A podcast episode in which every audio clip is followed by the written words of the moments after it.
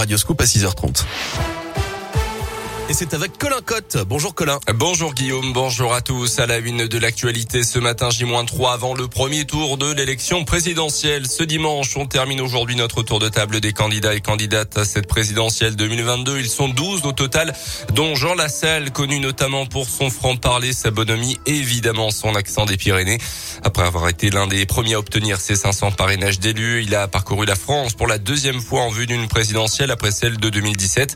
À ce jeudi, une place donc au député Jean Lassalle, 66 ans, candidat du parti Résistons, plutôt classé au centre et crédité d'environ 2% des voix au premier tour le 10 avril, soit autant que la socialiste Anne Hidalgo. Il mène une campagne qu'il qualifie d'authentique. On l'écoute. Je veux une campagne vraie. Je veux reconstruire un État qui redevienne un symbole et un outil pour redonner confiance aux citoyens. Je veux reconstruire les services publics, les hôpitaux, les écoles, tout ce qui va redonner ce souffle. Je dois respirer votre énergie et votre volonté pour qu'ensemble nous puissions redire Vive la République Vive la France. Et le premier tour de la présidentielle, c'est donc ce dimanche. Environ 30% des électeurs ont prévu de s'abstenir selon une dernière étude. En 2017, lors du premier tour, ce chiffre était de 22%.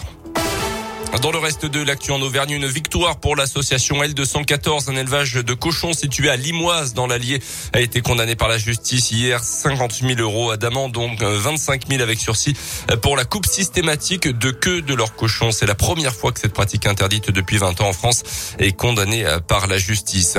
Dans l'actu aussi, l'Ukraine craint une attaque majeure de la Russie dans l'est du pays et appelle la population locale à fuir dès que possible.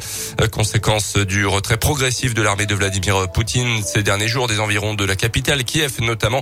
Les troupes russes se redéploient en ce moment dans le secteur du Donbass. Les États-Unis et l'Europe prévoient de leur côté de nouvelles sanctions à venir contre la Russie, probablement contre le charbon et qui visent également les filles de Vladimir Poutine.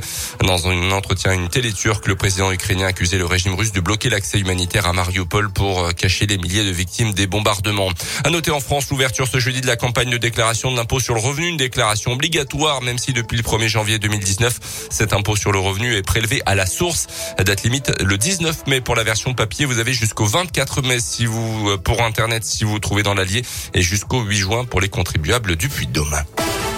En foot, un doublé en trois minutes et un but en profitant de, l'erreur du gardien adverse, ancien joueur de l'OL, Karim Benzema, encore brillé hier. Victoire 3-1 du Real Madrid face à Chelsea en quart de finale allée de la Ligue des Champions.